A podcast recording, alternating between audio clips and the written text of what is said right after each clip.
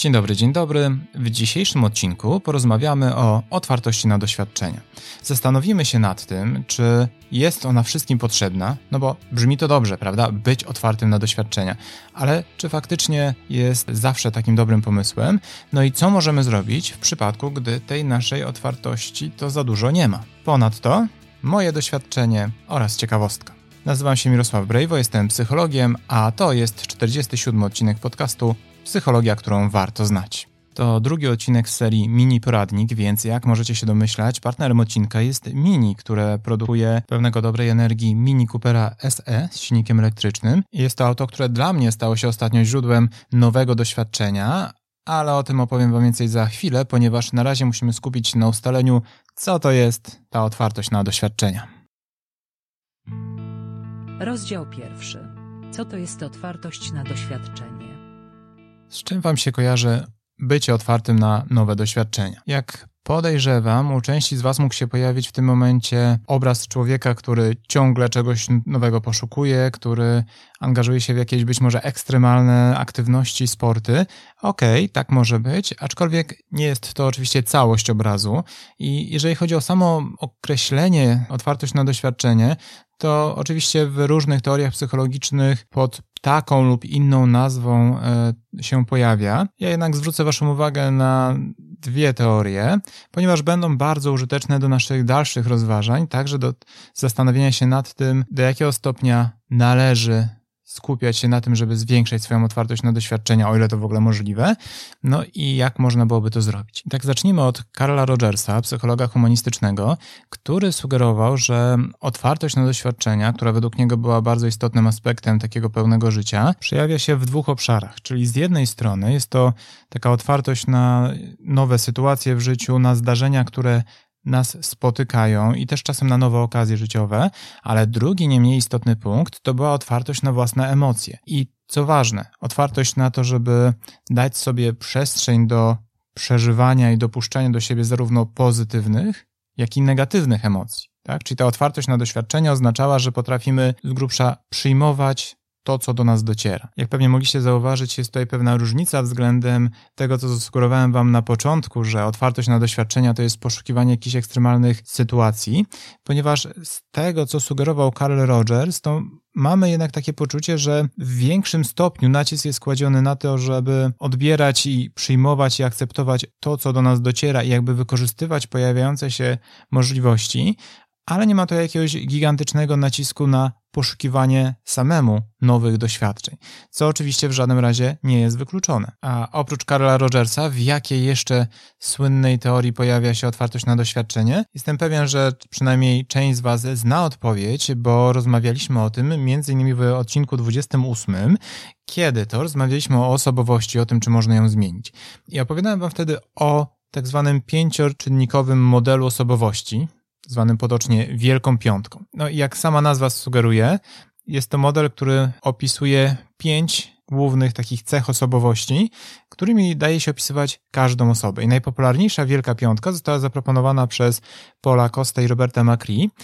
I właśnie wśród tej Wielkiej Piątki mieliśmy tam neurotyczność, ekstrawersję, ugodowość, sumienność oraz właśnie otwartość na doświadczenie. I zgodnie z tą teorią te cechy nie są takie zero-jedynkowe, że albo mam otwartość, albo nie mam.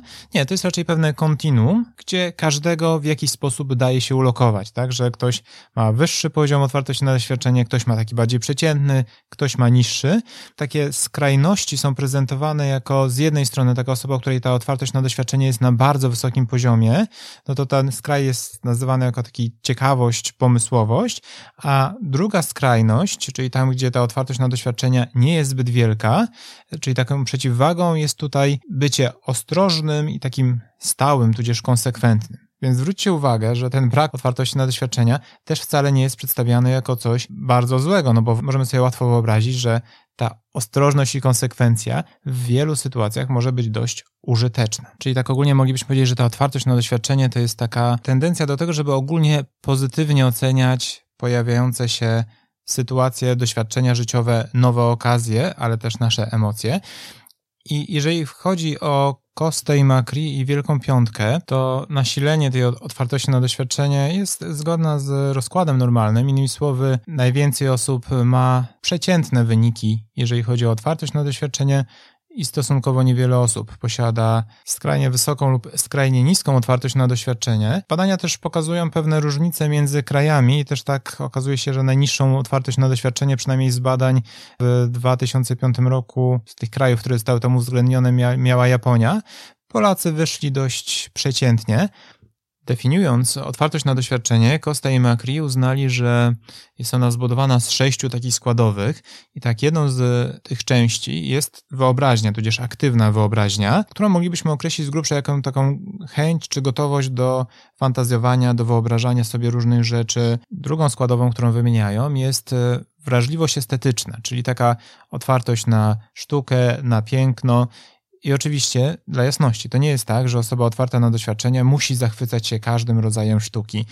W żadnym razie tak być nie musi, tak? Może być tak, oczywiście, że ktoś jest otwarty na doświadczenia, ale pewne obszary działają, są dla niego bardziej atrakcyjne, jeżeli chodzi o sztukę, a niektóre zupełnie nieatrakcyjne. W ogóle też odnośnie tych składowych, z których 2 wymieniłem, 4 jeszcze zaraz opowiem, to oczywiście też one nie są na równym stopniu każdej osoby, tak? Czyli może być osoba, o której w ramach sporej otwartości na doświadczenie ta wyobraźnia jest na wysokim poziomie, ale już na przykład ta wrażliwość estetyczna jest na nieco niższym. A jak jest z pozostałymi składowymi? 3. jest uważność na wewnętrzne uczucia. Czyli tutaj jesteśmy w punkcie takim bardzo bliskim temu, o czym mówił Carl Rogers, czyli że osoba otwarta na doświadczenia z jednej strony daje sobie taką przestrzeń do odczuwania emocji, ale też pozwala sobie na to, żeby je zauważać. 4. składowa otwartości na doświadczenie to jest to, co najbardziej się z nią kojarzy i do czego nawiązywałem na samym początku, czyli taka preferencja do różnorodności, czyli gotowość do tego, żeby szukać nowych możliwości, że idąc już tak stereotypowo, jak pojawiamy się w restauracji, to staramy się wybierać nowe danie, a nie za każdym razem to samo, tak? Taka gotowość do podróży, spotkań z nowymi osobami, szukanie jakichś nowych zainteresowań. I przez to, że to jest też takie zewnętrzne i niejako dające się zaplanować, no bo o wiele łatwiej jest zaplanować to, że pójdę do nowej restauracji, niż zaplanować to, że będę potrafił zachwycić się jakimś rodzajem sztuki. To jest też obszar, w którym najłatwiej jest pracować nad zwiększaniem swojej otwartości na doświadczenia, co też może się przełożyć oczywiście na pozostałe składowe, ale do tego jeszcze jak to ogarnąć, to wrócimy w drugim rozdziale. Na razie skupmy się na 5. składowej i jest to po prostu ciekawość intelektualna, czyli chęć do zdobywania nowej wiedzy, do tworzenia różnego rodzaju rozważań, spoglądania z różnej perspektywy na określone problemy. I odnośnie różnych problemów i spoglądania z różnej perspektywy, 6. składowa jest to kwestionowanie autorytetu. Przy czym tutaj raz jeszcze podkreślam, że te składowe mogą być różnie nasilone u różnych osób, tak? I mogą być osoby, u których wyobraźnia i wrażliwość estetyczna jest na bardzo wysokim poziomie, a już na przykład kwestionowanie autorytetu na nieco niższym, chociaż dlatego też stało się to składowe jednej cechy osobowości. Zwykle wszystkie te obszary ze sobą w jakimś stopniu korelują. To kwestionowanie autorytetu charakteryzuje się właśnie taką gotowością do tego, żeby spoglądać krytycznie, również na swoje przekonania, ale też na przekonania właśnie czy to polityczne, czy religijne. Czyli to są takie osoby, które mają otwartość na to, że kiedy pojawiają się jakieś nowe informacje, jakieś nowe fakty, no to będą skłonne do tego, żeby na przykład zmienić swoje zdanie, tak? Albo nie przyjmują pewnych rzeczy w ciemno, tylko mają gotowość do tego, żeby próbować podważyć, przeanalizować, spojrzeć trochę inaczej. A jak to się dzieje, że ludzie są mniej lub bardziej otwarci na doświadczenie? Oczywiście jest to miks, który również w dużej mierze uwzględnia aspekt dziedziczności. Szacuje się, że otwartość na doświadczenie jest dziedziczna w mniej więcej 40%, no a cała reszta to jeszcze przestrzeń do działania i także wpływu środowiskowego. Co do środowiska i otoczenia, mam dla Was tutaj ciekawostkę. Ciekawostka. Samuel Gosling badał, czy da się określić cech osobowości człowieka w oparciu o jego otoczenie. To znaczy osoby badane miały zadanie określić, jakie cechy osobowości ma dana osoba. Wykorzystywał tutaj właśnie klasyczną Wielką Piątkę. W oparciu o wygląd jego sypialni lub biura. No i okazywało się, że faktycznie poziom otwartości na doświadczenie w oparciu o pomieszczenia dawało się dość dobrze przewidzieć, między innymi dlatego, że osoby o wyższym poziomie otwartości na doświadczenia miały bardziej rozmaicone wnętrza, a na przykład na półce z książkami były książki z większego zakresu różnych kategorii, tak samo jeżeli chodzi o płyty muzyczne, były one zwykle z większej ilości różnych gatunków. Wow, ale ciekawostka.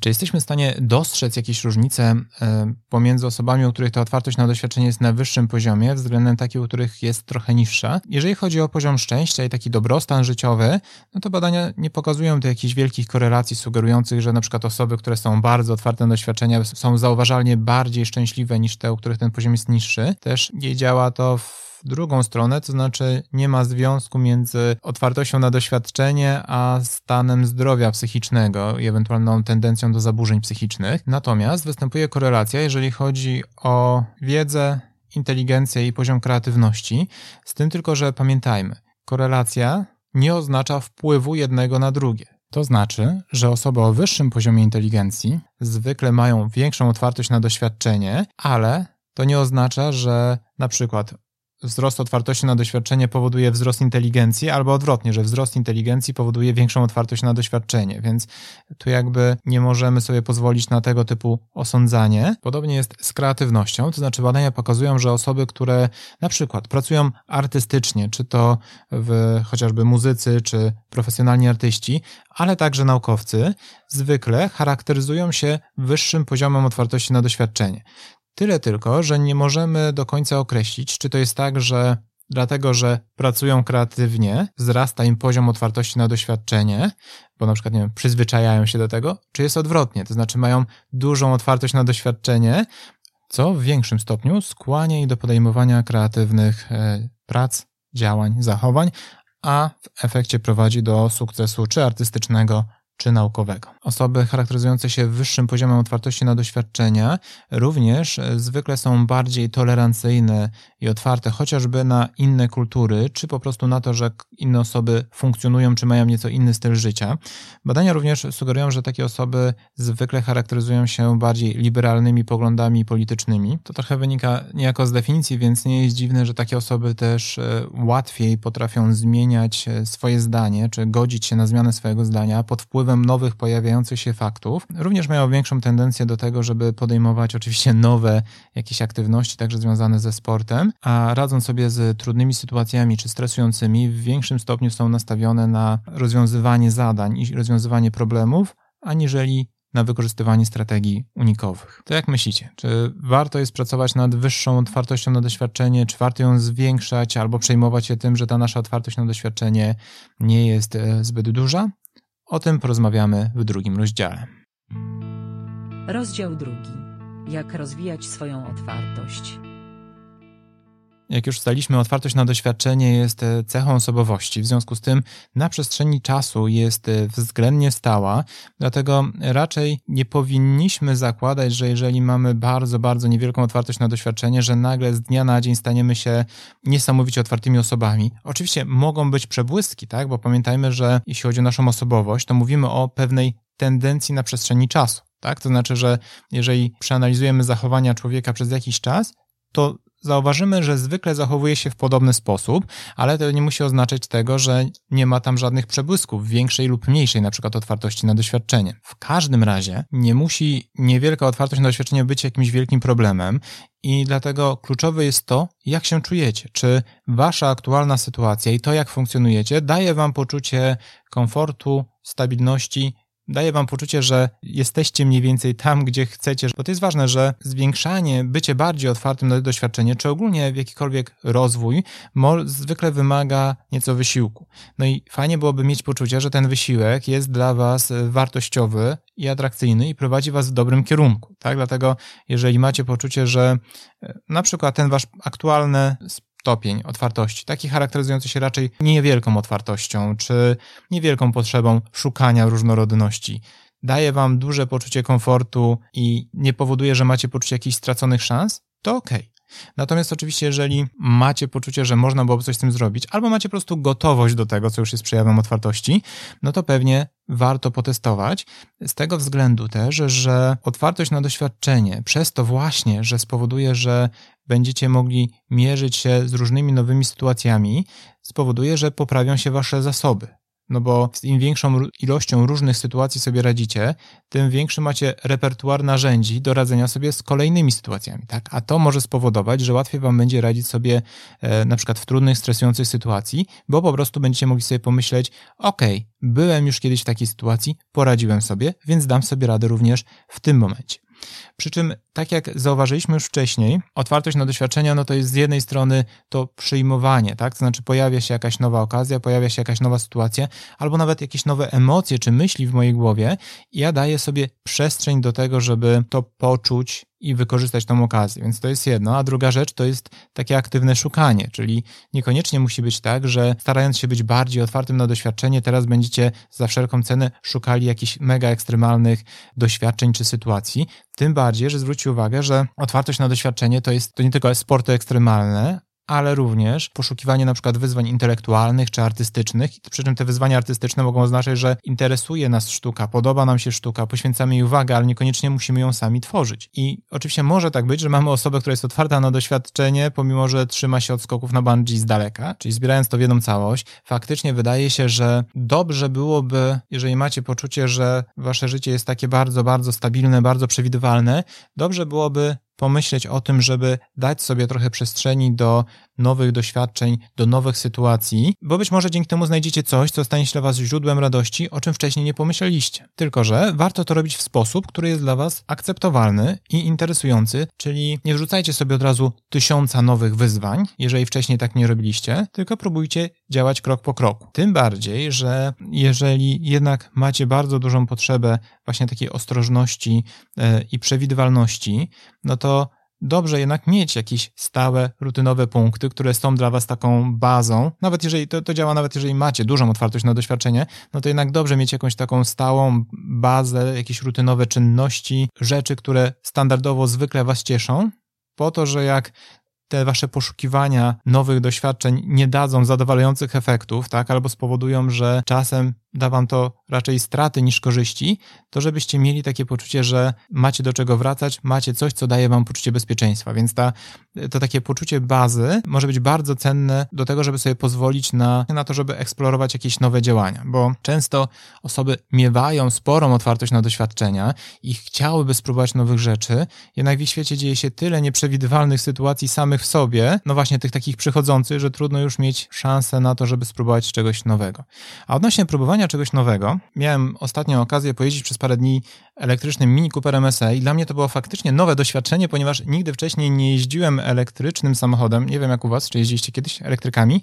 Jakieś jeździłem elektrycznym go-kartem, no ale to trochę nie ta półka. Choć muszę przyznać, że Cooper SE ma całkiem sporo wspólnego z go-kartem, jeżeli chodzi o taką bezpośredniość układu kierowniczego, dynamikę i ogólną taką frajdę z jazdy. To, co mnie zaskoczyło, to to, że w momencie, kiedy puszcza się gaz w samochodzie elektrycznym, to on zaczyna hamować. Czyli nie zwalniać, tak jak zwykły samochód, tylko hamować. I na początku wydało mi się to trochę dziwne, ale przyznam, że po kilku kilometrach przyzwyczaiłem się do tego w takim stopniu, że używanie hamulca stało się prawie zbędne, więc w ten sposób można było bardzo sprawnie i komfortowo funkcjonować. Ale okej, wystarczy. Być może część z was wie, że o ciekawych samochodach jestem w stanie rozmawiać prawie tak długo jak o psychologii, więc już się nie rozgaduję, chociaż może kiedyś zrobię podcast Samochody, które warto znać, ale tymczasem pohamowuję entuzjazm i wracamy już do psychologii, którą warto znać. No właśnie, bo co możemy zrobić, żeby potestować sobie otwartość na doświadczenie, żeby nie było to dla nas zbyt stresujące? Przede wszystkim powinniśmy pamiętać, żeby planując dawanie sobie okazji do potrenowania otwartości na doświadczenie, robili to w sposób, który będzie dla nas przyjemny, a nie przytłaczający. I taki, który będzie adekwatny do naszych możliwości. To znaczy, jeżeli ogólnie mamy dość dużą otwartość na doświadczenie, to pewnie możemy sobie pozwolić na nieco większą skalę takich działań. Natomiast jeżeli zwykle działamy zawsze dokładnie w ten sam schematyczny sposób, no ale powiedzmy tak, że bardzo nie lubimy nowości, Zawsze trzymamy się tych samych rzeczy. Nawet jak oglądamy filmy, to oglądamy powtórki tego samego po raz 7 zamiast obejrzeć coś nowego. To wówczas powinniśmy oczywiście planować takie eksperymenty z nieco większą dozą takiego dystansu. Zdecydowanie z mniejszym rozmachem, tak? Może dla takiej osoby przejawem otwartości na doświadczenie nie będzie odwiedzenie kraju, w którym jest jakaś zauważalnie inna kultura niż nasza, ale obejrzenie jakiegoś filmu z nieco innego gatunku niż ten zwykle preferowany. Dlatego pamiętajcie, że nie ma o co przesadzać i jednocześnie oczywiście tutaj jest kolejna istotna rzecz, że nie musi być tak, że każdy wasz pomysł, każdy przejaw tego przesuwania, powiedzmy tej takiej strefy komfortu zakończy się sukcesem, tak? I na przykład zawsze oglądaliście jakiś rodzaj, jakiś gatunek filmowy, nagle wybieracie w ramach treningu coś innego i uważacie, że wow, to jest super. Może tak być, pewnie, życzę wam tego, ale istnieje spora szansa, że wcale tak nie będzie. Chodzi o to, żeby dać sobie przestrzeń do poznawania trochę innego świata, trochę szerszego świata. I czasem spowoduje to tyle, że odkryjemy coś, co nas zainteresuje, zaintryguje, a czasem niestety tak nie będzie. Oczywiście nie chodzi o to, że macie teraz na siłę szukać rzeczy, które będą dla was złe i nieprzyjemne. Nie, nic z tych rzeczy. Starajcie się brać to, co rokuje, ale akceptujcie, że nie zawsze traficie. A może być tak, że nawet jak nie traficie, to przynajmniej będziecie mieli jakąś ciekawą historię albo anegdotkę do opowiedzenia. A co moglibyście zrobić, żeby odrobinę ułatwić sobie trenowanie tej otwartości na doświadczenia? Jak pamiętacie, wierzę, że pamiętacie, bo mówiliśmy o tym parę minut temu, według teorii Costy i Macri otwartość na doświadczenia składa się z takich 6 składowych. I to, co możecie zrobić, to na przykład wybrać sobie dowolną, możecie nawet wylosować którąkolwiek z tych składowych i spróbować w ramach jej zrobić coś nowego. Czyli na przykład mieliśmy pierwszy punkt, który dotyczył aktywnej wyobraźni, no i możecie w związku z tym, jeżeli nie poświęcacie na to czasu i to byłby dla was jakiś nowy krok, poświęcić sobie 10-15 minut na to, żeby sobie pofantazjować na jakikolwiek temat, chociażby o tym, jaki kraj chcielibyście odwiedzić, albo coś zupełnie abstrakcyjnego, jak to byłoby wsiąść w samochód i polecieć samochodem na Księżyc. Cokolwiek, co będzie dla was nietypowe, tak? Bo być może jeżeli na co dzień myślicie sobie o podróżach, no to nie będzie dla was to jakaś wielka nowość, więc wtedy musicie szukać czegoś innego. Tak samo wrażliwość estetyczna. Tak jak mówię, podaję przykłady, oczywiście dostosujcie je do swoich potrzeb, do tego, jak ta wrażliwość u was wygląda, bo dla części z was to, o czym mówię, to jest po prostu codzienność, dla części nie. No ale załóżmy, że rzadko chodzicie do muzeów albo w ogóle nie byliście od wielu, wielu lat, to może spróbujcie znaleźć jakąś wystawę, która w miarę wydaje się interesująca i wybierzcie się na nią, tak? Albo pójdźcie do teatru, do kina, czy na jakiś koncert. Zróbcie coś, co brzmi interesująco, nawet jeżeli nie fascynująco, czego wcześniej robiliście. Podobnie uważność na uczucia. To, co możecie zrobić, to chociażby to, żeby przez kilka dni poobserwować swoje emocje i nawet notować je, to znaczy każdego dnia zapisywać, jaki mieliście na przykład nastrój tego dnia? Czy te emocje były raczej pozytywne czy negatywne? Co wzbudzało was pozytywne emocje, co negatywne? Więc poświęćcie parę minut na takie codzienne analizy. Odnośnie składowej, jaką była różnorodność to i preferencje do różnorodności, to oczywiście tutaj mamy ogromne pole manewru, no bo możemy zrobić cokolwiek inaczej niż zwykle.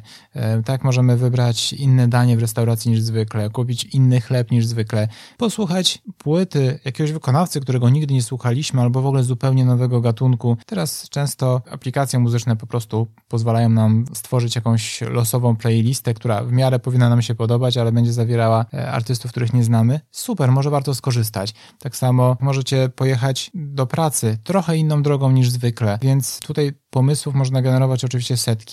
No i postarajcie się to zrobić, tak? To znaczy przemyślcie sobie w tym dniu, co mógłbym zrobić innego niż zwykle. Chociaż jeden pomysł, taki, w którym będziecie czuli się komfortowo, ale będzie już jakąś odmianą. Kontynuując wątek, jeżeli chodzi o ciekawość intelektualną, to również, tak? Spróbujmy. Odnośnie ciekawości intelektualnej i kwestionowania autorytetów, to również może być świetne ćwiczenie. To znaczy spróbujmy poczytać na przykład, zdobyć informacje na temat, którym wcześniej się nie zajmowaliśmy, albo spojrzeć na coś, na co mamy całkiem ugruntowaną opinię w inny sposób. To, co często się sprawdza, to jest na przykład, jeżeli macie opinię na jakiś temat, to spróbujcie to wpisać i dodać słowo krytyka, tak? Być może dzięki temu poznacie przeciwny punkt widzenia. Nie musicie się z nim wcale zgadzać. Chodzi o to, żeby to była przestrzeń do przeanalizowania, do dyskusji. A może zastanowicie się nad jakimś pytaniem, nad którym wcześniej się w ogóle nie zastanawialiście, a może to być interesujące, chociażby z zakresu filozofii, więc poeksperymentujcie bez presji. To nie jest tak, że musicie zajmować się wszystkimi tymi składowymi każdego dnia. Nie, nie dacie rady prawdopodobnie, ale możecie wybrać sobie jedną, która będzie takim waszym tematem przewodnim przez tydzień na przykład, albo przez dany dzień, więc dopasowujcie to do swoich potrzeb, ale próbujcie odrobiny nowych rzeczy, ale tak, żeby nie było to dla was przytłaczające, żeby to nie stanowiło dla was presji, ale raczej okazję do poznania czegoś nowego, bo to może być dla was bardzo cenny zasób w radzeniu sobie w różnych sytuacjach. Podsumowanie. Otwartość na doświadczenie możemy interpretować oczywiście na różne sposoby, są różne definicje, ale tak najprościej byłoby uznać, że otwartość na doświadczenie jest to taka gotowość do przyjmowania nowych rzeczy, które pojawiają się w naszym świecie, zarówno takie, które niejako same przychodzą, w tym dotyczy to naszych emocji, tych pozytywnych, jak i negatywnych, ale także do poszukiwania nowych sytuacji, zdarzeń, z którymi wcześniej mieliśmy kontaktu, a mogą być dla nas